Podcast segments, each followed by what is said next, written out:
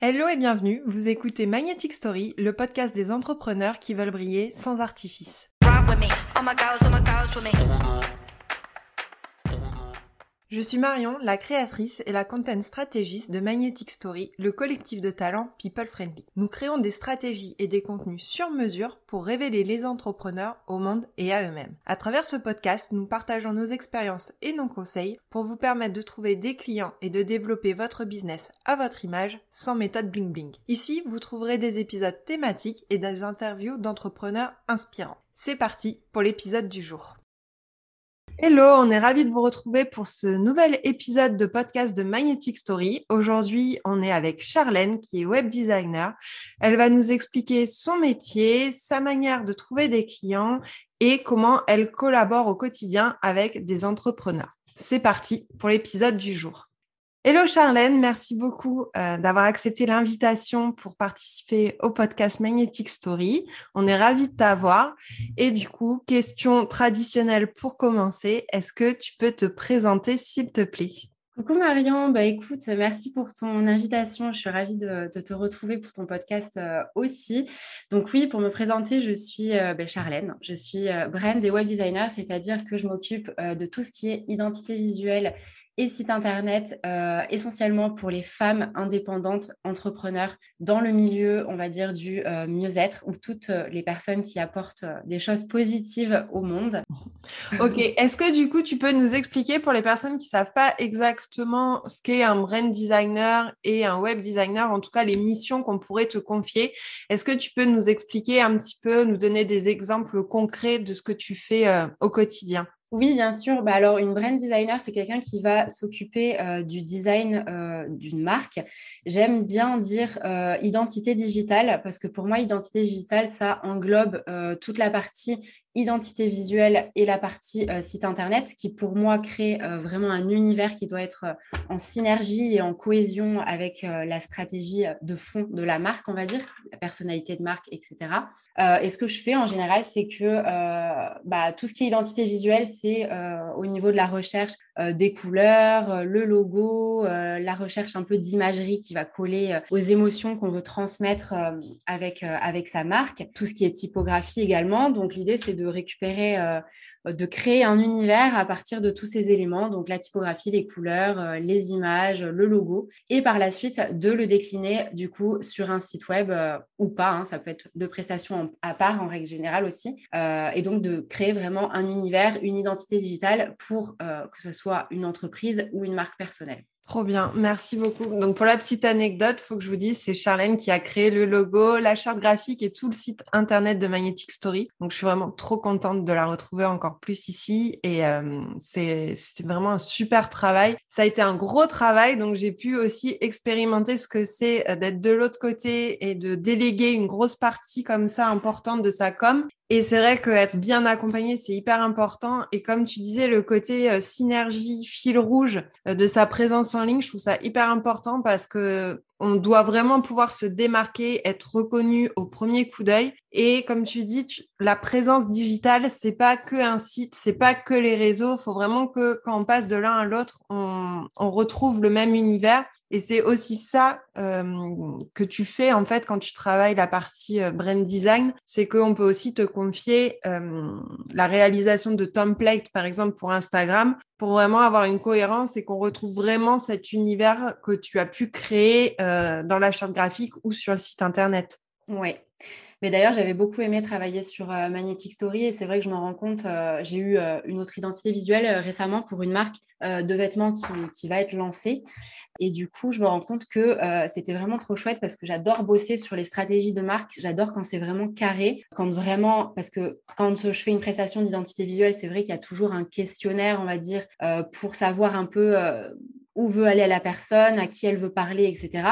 Mais c'est vrai que travailler sur une stratégie de marque comme on a pu le faire ensemble, c'était euh, bah, c'était vraiment oui, bah là, tu as vraiment le projet de A à Z et tu peux euh, apporter ta patte du début à la fin et aussi bah, mieux cerner les enjeux aussi euh, de la marque et te l'approprier de manière plus facile certainement que quand tu as juste une partie de la mission qui t'est confiée, même si c'est possible puisque tu le fais aussi. Mais toi, en tant que professionnel, ça doit être plus épanouissant en fait et plus intéressant.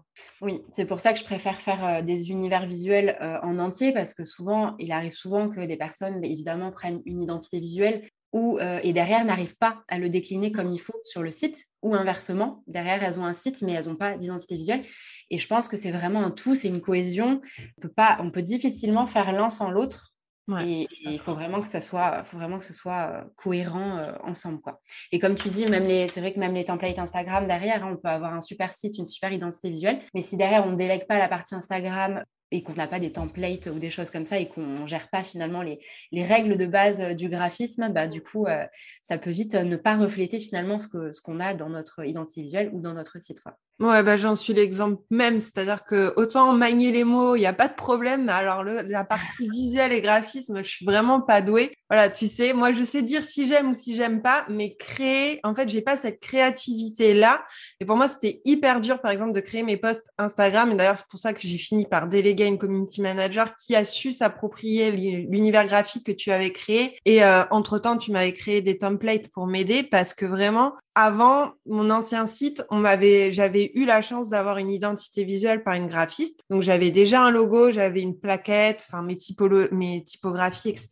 Mais quand j'ai dû le faire sur mon site, bah, ça a été hyper compliqué et ça, j'arrivais pas à créer un vrai univers, à me l'approprier. J'avais pas cette vision de comment agencer les éléments, euh, les couleurs, bien les utiliser, etc. Et forcément, maintenant que j'ai un site qui a été fait par toi avec euh, l'identité visuelle, mais tout le branding et euh, toute la construction aussi du site et des pages, forcément qu'on voit énormément la différence entre un site que j'avais pu faire, même s'il n'était pas horrible, et un site vraiment pro euh, avec euh, une image de, marque hyper forte. Et j'ai tout le temps des compliments sur le site, sur l'identité, sur le logo, euh, de personnes en plus de, variées. C'est-à-dire que j'ai des clients euh, qui sont euh, des TPE dans des domaines comme l'importation de marbre, par exemple, et d'autres des marques de mode éthique. Et tout le monde me dit que c'est trop bien, que le site est hyper beau, qu'il fait hyper professionnel, et ça fait toujours plaisir. Et c'est pour ça que je te renvoie toujours les, les commentaires positifs qu'on me fait sur le site, parce que c'est ton travail et j'en suis hyper contente et je sais que ça participe aussi au succès euh, de Magnetic Story. Oui, oui, oui, tout à fait. Après, c'est vrai que oui, moi, je pense que justement, ton identité et ce qu'on a construit ensemble, ça se démarque vraiment de ce qu'on voit. Enfin, mm. j'en suis sûre hein, même, ça se démarque. Donc, euh, je pense que c'est peut-être pour ça aussi que, que tu as euh, des compliments. Après, que l'on aime, que l'on n'aime pas, en attendant, ça se démarque et on sait que c'est toi. Et c'est le principal. exactement. Je suis totalement d'accord. Et pour en revenir à Instagram, bah, figure-toi que même si tu délègues euh, pas une euh, graphiste, mais une community manager, j'avais remarqué, ouais, c'est de suite plus dynamique euh, ce qu'elle fait, ce qu'elle fait dans les posts. Donc ouais, c'est pas mal. Et je vois qu'elle réutilise, réutilise des templates, etc. Ouais, elle se les a appropriés en fait. Euh, pour continuer, du coup, est-ce que tu peux nous dire ce qui pousse tes clients à passer le cap de déléguer la création ou la refonte de leur site? Est-ce que tu as pu identifier, par exemple, des blocages récurrents? Et qu'est-ce qui va faire la différence entre quelqu'un qui va passer le cap ou pas, justement, de faire appel à un web designer? Parce que, effectivement, c'est un budget de faire faire son site par un pro, même si je suis convaincue que c'est un réel investissement et qu'il y a un retour sur investissement derrière, notamment parce que ça travaille aussi le référencement naturel, mais ça c'est un autre sujet. Et du coup, voilà, pour les personnes qui nous écoutent et qui hésitent peut-être du coup euh, à à passer ce cap-là qui est important de déléguer une grosse partie euh, de sa communication, qui est un support central de leur communication. Est-ce que euh, voilà, il y a des choses que tu retrouves souvent dans les profils de tes clients? Ouais, alors moi, il faut savoir que depuis le temps que je suis à mon compte, j'ai mis en place un peu différentes, parce qu'on parlait de budget, alors j'ai mis en place différentes offres qui correspondent un peu à différentes steps, c'est-à-dire que euh, je propose euh, du sur-mesure, donc ça c'est le budget euh, le plus conséquent, et je propose également du semi-custom, où là c'est plus accessible pour des personnes qui, qui, vont se lancer en fait. Donc du coup, ça correspond un peu à, à, deux types de personnes, mais généralement, quand on va vouloir déléguer, souvent les personnes, elles ont un blocage technique, elles savent pas par où commencer, on va dire. Elles savent pas comment euh, agencer leur page, ce qu'elles doivent mettre dedans. Euh, elles savent pas, euh, elles ont une idée en tête, mais elles sont incapables techniquement de, de faire quelque chose qui leur correspond vraiment. Elles tentent ou elles ont déjà essayé et puis elles se rendent compte que, que, que ça va pas, que c'est trop dur, que ça prend trop de temps. Il y a aussi le blocage du temps parce qu'il y en a qui Enfin, avant de, sans avoir essayé, on peut penser que faire un site, ça peut être rapide, etc. Mais il faut savoir qu'un projet de site, euh, quand c'est vraiment sur mesure, ça prend, euh, beaucoup de temps euh, parce qu'il y a différentes phases. Il y a une phase de maquette, de recherche. une fois que tout est validé, entre-temps, il y a sûrement des retours sur le design. Et après, une fois que c'est validé seulement, on passe à l'intégration. Ça, c'est pour les sites sur mesure. Donc euh, oui, souvent c'est ça, c'est euh, blocage en termes de, technique, blocage en termes de temps. Mais c'est vrai que euh, c'est pas, pour moi, c'est pas n'importe qui qui va se faire faire un site sur mesure, par exemple. C'est plus quelqu'un qui a déjà un, on va dire, un background dans son activité, qui a un ou deux ans euh, d'activité, qui va euh, s'offrir, investir dans un site, euh, dans un site sur mesure. Oui, souvent d'ailleurs, quand on travaille ensemble, c'est sur des refontes, c'est-à-dire des sites qui existent, qu'on va améliorer, ou on va revoir l'agencement, etc. Mais c'est vrai que c'est rarement des gens qui se lancent, ou alors des gens qui se lancent, mais quand ne sont pas leur premier business, qui ont déjà un peu de trésor aussi pour assurer le, le financement du projet, mais qui savent à quel point ça va être important pour eux d'avoir un site à leur image euh, et qui veulent une image forte dès le départ, en fait. Je pense que c'est effectivement, tu as raison, il y a deux, deux profils parce que euh, même au-delà du côté budget, faire son site, il faut savoir qu'il faut que ça soit quand même hyper clair dans notre tête de ce qu'on veut. Et pour pouvoir euh, le formuler, déjà, il faut être au clair avec soi-même. Et souvent, les premières années, notre business, il évolue beaucoup. On change un peu de cible, de positionnement. En fait, avec l'expérience, on apprend aussi à, mieux se connaître, savoir ce qu'on aime. Des fois, il y a des choses qu'on pensait vraiment aimer faire et puis finalement pas tant que ça. Puis d'autres qu'on a découvertes, qu'on a adorées et vers lesquelles on a envie d'aller encore plus. Et tous ces ajustements-là, il faut arriver à une période où on est un peu plus stable en fait pour confier son site à quelqu'un parce que même si on pourra toujours faire évoluer les choses, l'idée c'est pas de le changer après tous les mois en disant ah mais en fait je veux plus faire ça et je veux faire ça. Quand on le confie à quelqu'un, c'est qu'on a envie quand même de quelque chose qui va être assez euh, stable pour deux ans, trois ans? Je sais pas à quelle euh, fréquence après tu fais des repasses souvent sur les sites où on te demande de faire une actualisation? Ouais, bah après c'est vrai que c'est pour ça que je préconise euh, jamais à mes dépens d'avoir euh, un site sur mesure dès qu'on se lance, hein, parce que la première année c'est vraiment là où même si on a envie d'avoir une belle image de marque ou une belle présence en ligne, etc. ça sert à rien de dépenser peut-être 2-3 000 euros dans un site sur mesure pour finalement bah, en fait, qu'il y ait des changements 3-4 mois après, parce que comme tu dis, on se rend compte de pas mal de choses la première année. donc, c'est ouais, vraiment important d'être au clair avec son pourquoi, sa vision, ses valeurs, enfin, toute la stratégie de marque, on va dire. Et au niveau, des, au niveau des refontes, je sais plus que c'est Ouais, je crois que c'est ça. Ça doit être 3-4 ans euh, le, le, délai, on va dire, le délai maximum de, euh, de rebranding sur un site. Je crois que c'est à peu près ça, ouais. Ouais, pour redonner un petit coup de frais, vérifier que c'est toujours aligné avec la stratégie, la cible, mais on ne va pas forcément toujours faire des changements profonds. Ça va être peut-être des ajustements. Mais c'est pour ça que, voilà, quand, quand on délègue vraiment pour un, un site sur mesure, faut vraiment bah, bien connaître sa cible, etc. Et ça, ça, on peut pas le faire au tout début. Et comme, et c'est pour ça que c'est génial la solution que tu as de semi-custom où quand tu te lances, tu peux avoir quand même un truc hyper personnalisé, très professionnel, avec de l'aide et du soutien derrière, sans pour autant euh, bah, lâcher un énorme billet dès le départ parce que tu as aussi souvent d'autres investissements à faire, que tu n'as pas trop de recul sur euh, bah, ce qui va rentrer. Donc, ça fait encore plus peur en général d'investir au début euh, quand tu n'as pas trop de visibilité. Et, mais en même temps, avoir un site, on peut dire ce qu'on veut, euh, ça renforce toujours l'image professionnelle parce que les gens ont le réflexe de se renseigner sur toi en tapant sur Internet et que LinkedIn, bah, des fois, ça suffit pas. Notamment pour des prestats de services ou des coachs ou ce genre de métiers sur lesquels en plus toi, tu interviens souvent c'est vrai qu'on a envie de pouvoir avoir un support en dehors des plateformes réseaux sociaux, euh, de pouvoir euh, aller découvrir l'univers de la personne, se renseigner sur elle, voir des avis. Forcément, il y a ce sentiment de confiance qui va apparaître et qu'on va pas avoir forcément sur des choses plus lambda comme un, Instagram ou euh, un profil LinkedIn.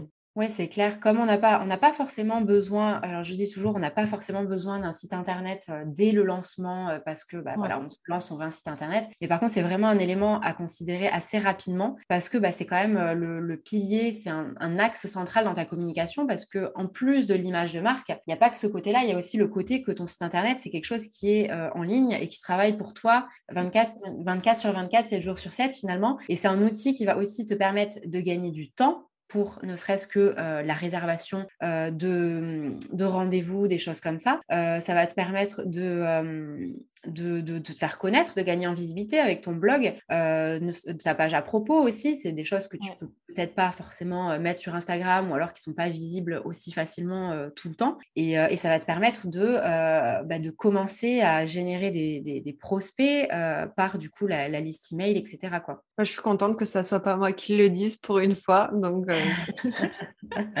Vous voyez, il n'y a pas que moi qui le dis. Non, mais c'est vrai, en fait, ton site internet, euh, même si finalement tu n'aimes les réseaux sociaux, avoir un site internet peut déjà te permettre vraiment d'assurer une présence en ligne et, comme tu dis, de gagner en visibilité, d'avoir euh, vraiment cette vitrine en fait sur le monde et qui travaille, que tu sois dessus ou pas, en fait. Il est tout le temps disponible. Peu importe quand les gens ont envie de se renseigner sur ce que tu fais, ils peuvent le faire. Et en prenant tous ces renseignements-là, quand ils te contactent, dans leur tête, ils ont déjà brisé la glace. En fait, ils ont déjà cette impression de te connaître un petit peu. Et du coup, les personnes qui te contactent, elles sont plus qualifiées, comme on dit en marketing, c'est-à-dire que c'est des personnes qui ont déjà un intérêt assez prononcé pour ce que tu peux proposer et t'as pas ce que moi j'appelle des appels de touristes qui sont là juste pour savoir euh, ce que tu fais, euh, parce qu'en fait, ils ont déjà pu voir toutes ces informations-là et qu'aujourd'hui, tout le monde a, a peu de temps et que c'est aussi permettre aux gens de gagner du temps en mettant tout ça à leur disposition et en leur apportant beaucoup de valeur dès le site internet en fait. Oui, c'est clair. Mettre en place des outils comme ça, déjà, ça montre euh, un côté professionnel, un côté organisé. Ça montre que tu te soucies aussi du temps des clients. Ça facilite la gestion pour toi, ça facilite la gestion pour eux. Et puis, euh, et puis voilà, c'est ne serait-ce que la liste email. Si les choses sont bien faites euh, dès le site et après au niveau des automatisations, finalement, bah, quand quelqu'un va s'inscrire sur ton site pour avoir ton freebie à 23h pendant que tu regarderas euh, ta série, et ben du coup, elle recevra une petite séquence de bienvenue qui va, qui va un peu briser la glace et présenter tes services. Et, et en fait, c'est limite comme un, un, appel découverte version email, on va dire. quoi.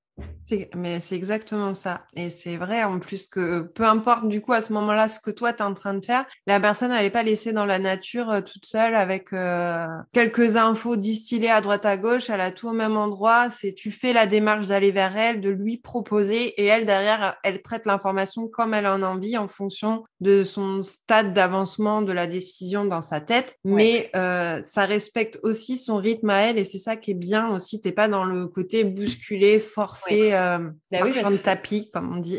Oui, parce que finalement, la démarche est venue d'elle à la base. Mm. C'est elle qui a rentré son adresse email. Donc, euh, donc c'est ça le plus. Enfin, moi, c'est pour ça que j'aime bien le, tout ce qui est marketing de contenu, etc. Finalement, parce que c'est très, très naturel. Je ne suis pas du tout démarchage à froid et je suis persuadée que, pareil, le, le, le, site internet fait partie intégrante de, de, la stratégie de contenu finalement. Donc, euh, bah, trop bien. Du coup, ça va faire le lien avec euh, la prochaine question. Euh, donc, je sais que tu utilises la stratégie de contenu pour euh, trouver tes clients. Aujourd'hui, qu'est-ce que tu as mis en place en fait pour ta stratégie à toi? Alors moi, ça va être majoritairement Instagram. J'ai déjà eu beaucoup de mal à être régulière et euh, à ne pas passer des jours et des jours par mois pour, euh, pour faire mon contenu sur Instagram. Donc j'essaye de, respecter les, codes et de pas m'étaler partout sur tous les réseaux pour maîtriser quelque chose et le faire bien. Donc on va dire que mon canal principal, c'est Instagram. Donc, donc j'ai réussi à trouver plus ou moins mon, organisation jusque-là, sachant que je délègue une petite partie, euh, une petite partie d'Instagram.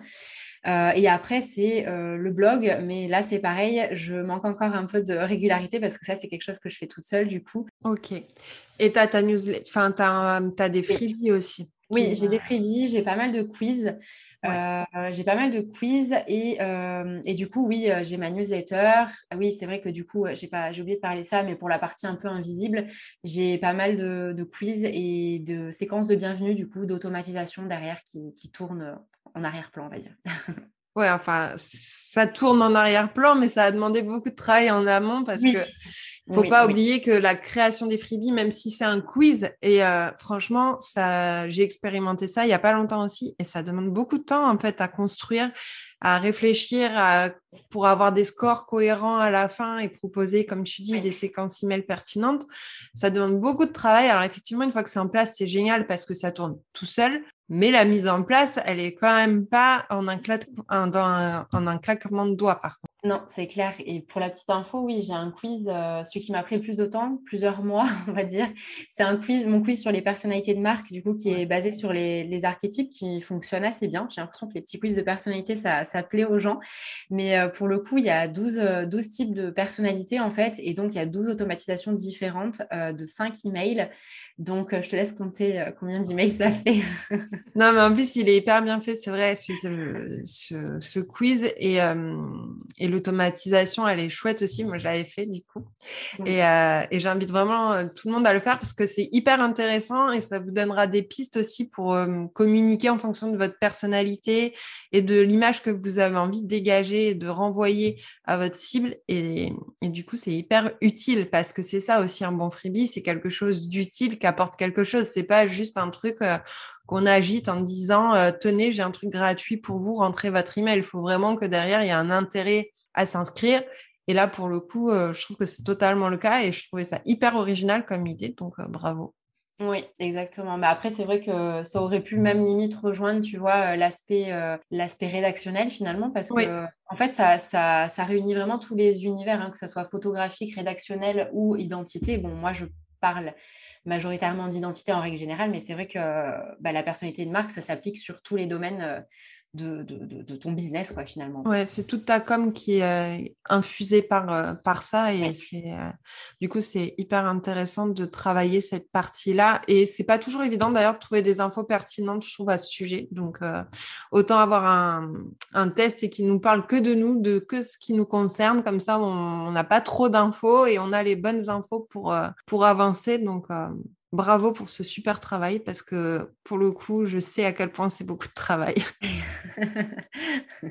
Est-ce que, euh, du coup, tu as commencé à nous dire que tu déléguais une petite partie de ton Instagram, justement sur la partie délégation. Est-ce que toi-même, tu délègues certains aspects de ton business? Oui, alors du coup, j'ai pris récemment euh, une assistante parce que euh, je voulais pas me limiter. Je suis encore à un stade où j'ai des petits besoins sur euh, pas mal d'éléments et je voulais pas me limiter à prendre une community manager qui pourrait pas m'aider, par exemple, sur quelques petites tâches à côté que j'aimerais déléguer aussi. Donc du coup, j'ai pris une assistante pour m'aider sur la création de contenu majoritairement et puis sur des petites tâches du genre, du genre, enfin, faire la proposition commerciale euh, par rapport à, au devis ou des choses comme ça, quoi. D'accord. Et, euh, justement, c'est hyper intéressant parce que tu dis, ouais, tu as des petits besoins, mais euh, comment tu as fait pour identifier un peu tes besoins, savoir quelles tâches déléguer et après trouver la bonne personne, justement? Parce que des fois, on, soit on, on se dit qu'on a besoin de dégager du temps parce qu'on n'arrive plus à tout faire, mais on ne sait pas trop quoi déléguer. Ou des fois, on se dit, OK, faut que je délègue ça, mais comment savoir quelle est la bonne personne, tant d'un point de vue métier, tu vois, entre par exemple le choix que tu as eu à faire entre community manager et assistante, et euh, la bonne personne, bah, tout court, euh, d'un point de vue feeling, euh, comment tu as fait du coup pour la recruter? Oui, alors c'était vraiment pas facile. Pour le coup, c'est vrai que en fait, je suis arrivée à un stade où je me rendais compte que ça prenait beaucoup de temps, beaucoup trop de temps, la création de contenu Instagram. Et en plus de ça, je suis un petit peu perfectionniste et tout. Et du coup, bah, franchement, je, je crois qu'il y a encore quelques mois, je consacrais tous mes samedis à la création de contenu. Donc, tous mes samedis, je faisais mon contenu pour une semaine. Donc, une, une demi-journée à une journée pour trois postes. clairement, c'est pas possible. donc, euh, donc, du coup, c'est au bout d'un moment, euh, j'ai quand même fait euh, ça pendant un an. Je pense que j'avais la mauvaise organisation aussi, mais j'avais une organisation intuitive finalement et, j'avais peur de trop planifier en fait. donc, je pense que c'est ça qui me freinait. Et du coup, pour identifier tout ça, j'ai la chance d'avoir une copine qui forme des assistantes. Donc, du coup, je lui ai demandé comment est-ce que je fais. Elle m'a dit, bah, tu, fais une, tu fais une liste des, des choses que tu, que tu aimerais déléguer en fait des choses que tu en as marre de faire, qui t'épuisent et qui te prennent trop de temps. Donc c'est ce que j'ai fait. J'ai commencé par faire une petite liste, mais euh, sachant que c'était euh, encore un petit peu le, bazar euh, dans ma tête, je savais pas comment organiser tout ça. Et moi, je suis quelqu'un qui a besoin quand même de, de, contrôler les choses. Ça me rassure. J'ai besoin d'avoir un cadre. Et je voulais pas. Il n'était pas question pour moi de, de prendre une assistante ou d'avoir ouais de prendre une assistante sans savoir comment la collaboration allait se passer. Je voulais pas euh, bah, que ce soit le bazar plus qu'autre chose pour la personne en fait. Donc du coup, je me suis dit, je vais prendre une stagiaire, ça va me permettre de bah, d'écrire mes process, de voir comment euh, quelle organisation est la plus intuitive pour moi, comment ça peut fonctionner, d'organiser comme il faut mon click-up pour la collaboration, euh, etc. Et donc du coup, bah, c'est ce que j'ai fait. j'avais pris une stagiaire pendant pendant six semaines et, et ça m'a vraiment beaucoup aidé à voir comment gérer euh, une collaboration avec une personne quand il s'agit de mon contenu. Et après ça, du coup, euh, je me suis sentie, euh, je me suis sentie prête. J'avais pas mal de choses qui étaient en place sur mon ClickUp. Mon calendrier édito était prêt pour, pour la collaboration avec quelqu'un. J'avais mes process qui étaient écrits. voilà, je me sentais prête et du coup, bah, du coup, j'ai eu quelques, quelques entretiens avec, avec des assistantes et, et puis j'ai fini par, j'ai fini par choisir l'assistante qui est l'assistante d'une copine aussi. Ok, trop bien. Et euh, par exemple, donc tu lui confies quoi sur euh, ta partie Instagram? Alors sur la partie Instagram, euh, je m'occupe du calendrier édito, on va dire. C'est vrai que j'ai pris pour habitude de faire un peu de veille, de me noter des idées comme ci comme ça dans mes notes sur mon téléphone.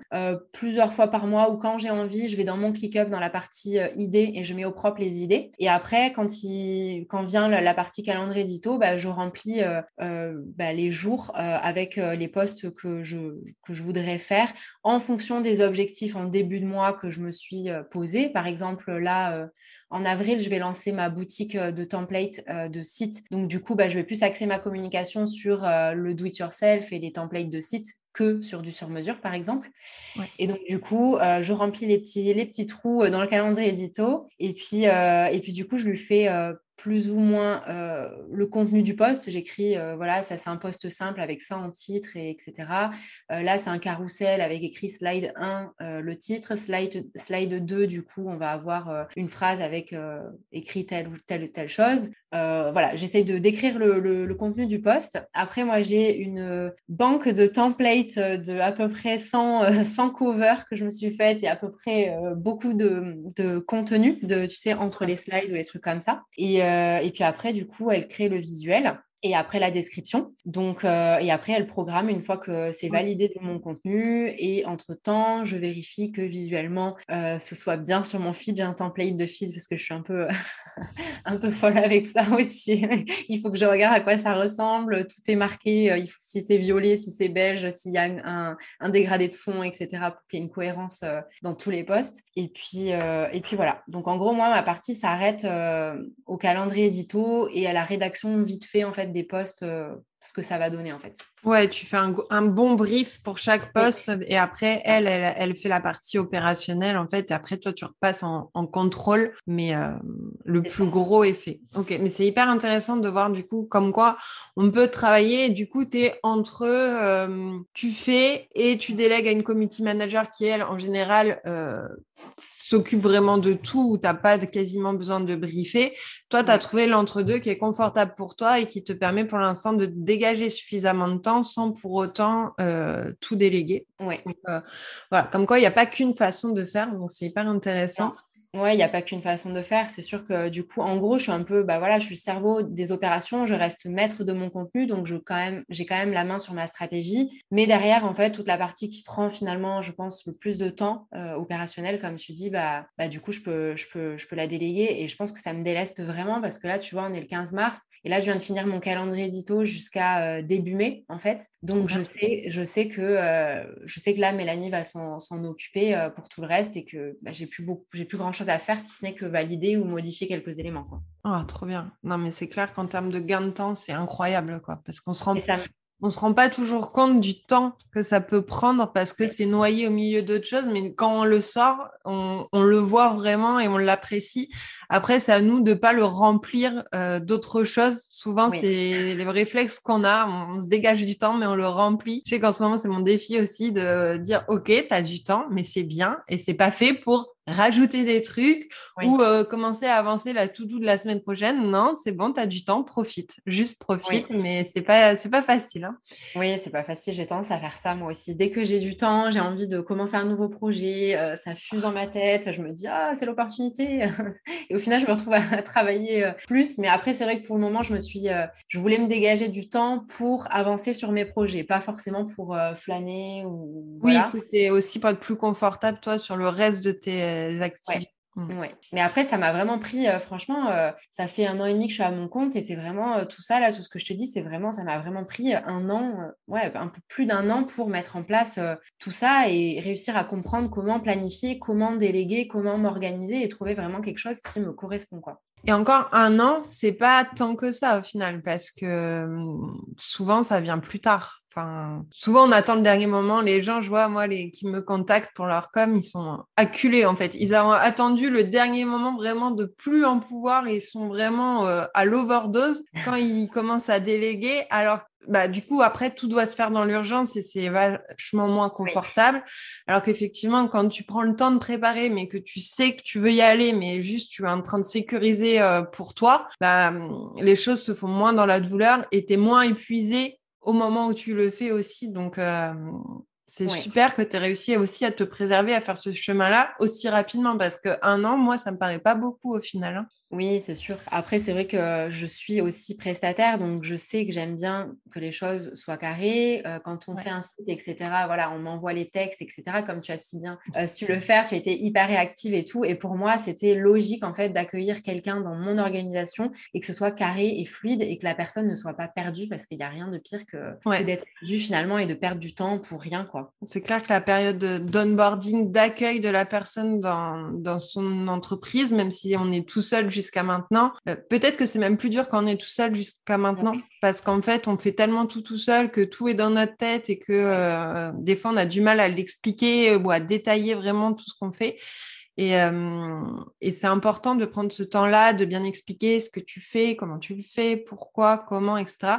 Pour que la personne derrière, elle ait toutes les cartes en main pour être le plus autonome possible, le plus rapidement possible, parce que c'est ça l'enjeu, mais ça demande un travail sur soi et sur son entreprise avant. Oui, c'est clair. Ouais, trop bien. Et euh, petite question, allez, j'ose, est-ce que en tant que pro du design et du graphisme, tu aurais des petites astuces à nous donner pour créer justement de beaux visuels Instagram et euh, avoir un joli feed cohérent quand les personnes découvrent euh, notre profil Alors moi je dirais euh, déjà dans un premier lieu de même si tu délègues pas ton identité visuelle à une professionnelle, c'est ok. dans un premier temps, je dirais même si tu, si tu ne délègues pas cette partie, de vraiment faire place à une réflexion quant aux couleurs, qu'est-ce que tu veux renvoyer, qu'est-ce que tu veux dégager, à savoir que chaque couleur a une signification, chaque forme a une signification, chaque style de typographie a une signification. Et en fait, derrière, il va falloir réussir à assembler ces éléments pour créer ton identité visuelle. Si tu crées une identité visuelle euh, avec des couleurs lambda, saisonnières qui te plaisent parce que c'est la déco de chez toi ou euh, peu importe, et que ça colle pas finalement euh, aux personnes que tu veux toucher ou euh, aux émotions que tu veux transmettre, ça va être une identité visuelle qui va être saisonnière, c'est-à-dire que dans trois mois, tu vas en avoir marre, tu vas vouloir la changer, tu vas avoir le syndrome de l'objet brillant et tu vas vouloir changer tous les quatre matins. Du coup, ce sera pas du tout pertinent, ni cohérent, ni harmonieux visuellement dans ta communication. Donc déjà, je dirais que euh, c'est une, grosse partie une grosse réflexion à, prendre en compte. Et après, dans un second temps, je dirais pour gagner du temps euh, en fonction de ton identité visuelle, toujours euh, se créer une banque de templates Instagram. Certes, ça prend du temps, mais moi, je faisais l'erreur au début, tu vois, euh, parce que bah, du coup, c'est un peu mon métier aussi. Mmh. Et je discutais avec quelqu'un avec quelqu'un qui se lançait récemment, qui me disait qu'elle faisait la même chose, à faire des posts uniques pour chaque, pour chaque post Instagram. C'est-à-dire que tu as une idée de, de post Instagram, bah, du coup, tu vas vouloir faire quelque chose d'unique avec une cover différente à chaque fois, une, une mise en page différentes sur chaque poste. Et ça, c'est juste pas possible parce que ça prend un, ça prend un temps fou et finalement, il n'y a pas besoin. Et ça peut manquer de cohérence en plus sur le long terme euh, dans le feed. Donc le fait d'utiliser des templates, ça te permettra d'avoir un, univers visuel euh, cohérent aussi. Je crois que euh, faire une petite liste d'éléments que tu vas utiliser souvent sur tes posts, sur Canva, par exemple, si tu utilises des petites étoiles ou euh, des, formes carrées avec euh, des bords arrondis ou des choses comme ça, toujours se faire une petite banque d'éléments avec les typographies, les couleurs, etc. Ok, trop bien. Merci beaucoup. Coup, Canva, on est d'accord, c'est un bon outil quand même, même si on n'est pas graphiste, tout le monde peut l'utiliser. C'est quand même l'avantage par rapport à un Photoshop ou un truc Illustrator ou je ne sais quoi. Ah oui, non, mais moi, je, pour ma création de contenu, je n'utilise que Canva. Quoi. C'est, c'est vraiment un outil qui est super. Tu as tout à portée de main, des formes, les, les, les, les, les, mock-ups, les images, etc. Pareil, euh, je conseille aussi de se faire une banque d'images de photos de soi, une banque d'images euh, de photos qui correspondent à l'image de marque et aux émotions que tu souhaites transmettre pour pas utiliser n'importe quelle photo à chaque fois qui serait pas cohérente finalement avec ton univers. Euh, mais du coup, non, Canva, c'est, c'est vraiment super. bah, du coup, c'est pareil, j'ai mon espace un peu euh, collaboratif euh, partagé euh, avec, avec mon assistante Mélanie. Du coup, elle a accès à tous mes templates et tu, tu peux tout partager facilement. Et c'est vrai que moi, je me souviens quand j'ai commencé, du coup, avant que je sois, avant que je sois, ouais, quand j'étais à l'école en BTS et tout, je me souviens que je faisais quand j'étais sur Photoshop, je travaillais sur Photoshop, mais il fallait en parallèle aller euh, sur euh, Internet, chercher des templates, chercher des images, télécharger, euh, mettre dans un dossier pour ranger tout ce qu'il fallait, importer sur Photoshop. Enfin, c'était vraiment une perte de temps, en fait. Donc là, clairement, je ne referai pas ça pour mes posts Instagram maintenant qu'on a un outil comme ça à disposition, quoi.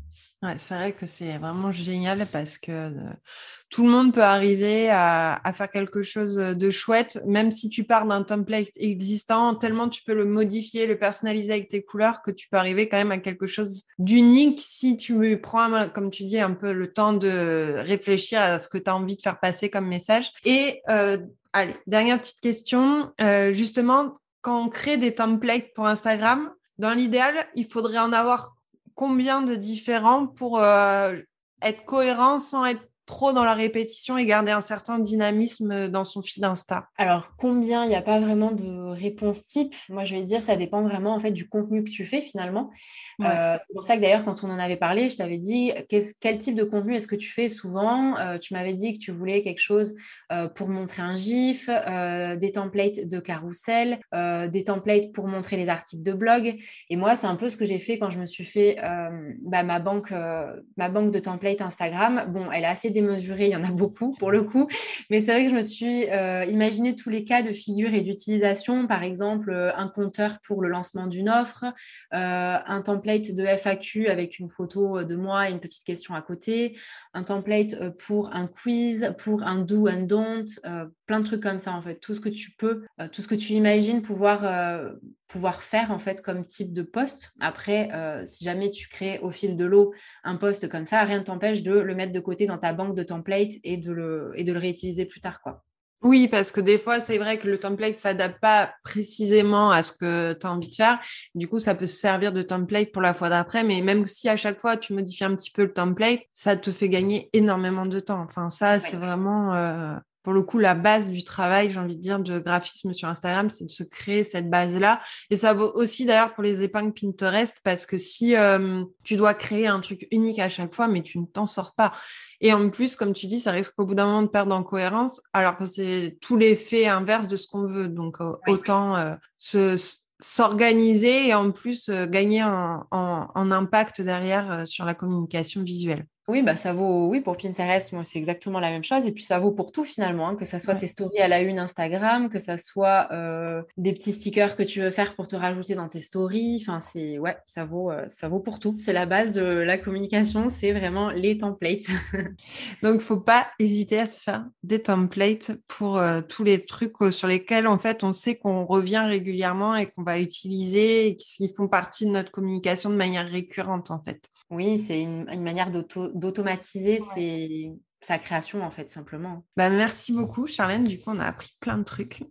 Et euh, pour les personnes qui voudraient te retrouver, euh, elles peuvent te retrouver où? Je mettrai euh, bien sûr les liens dans les notes de l'épisode, mais c'est juste pour qu'elles puissent déjà savoir vers quoi s'orienter directement après avoir écouté cet épisode. Oui, bah vous pouvez me retrouver sur euh, mon compte Instagram euh, itsarty.studio ou sur euh, mon site internet qui est tout simplement itsarty.studio. Bon, c'est super simple et je vous mets tout ça dans les notes de l'épisode pour avoir les liens directement, comme ça encore plus facile. Merci beaucoup et on vous dit à très vite.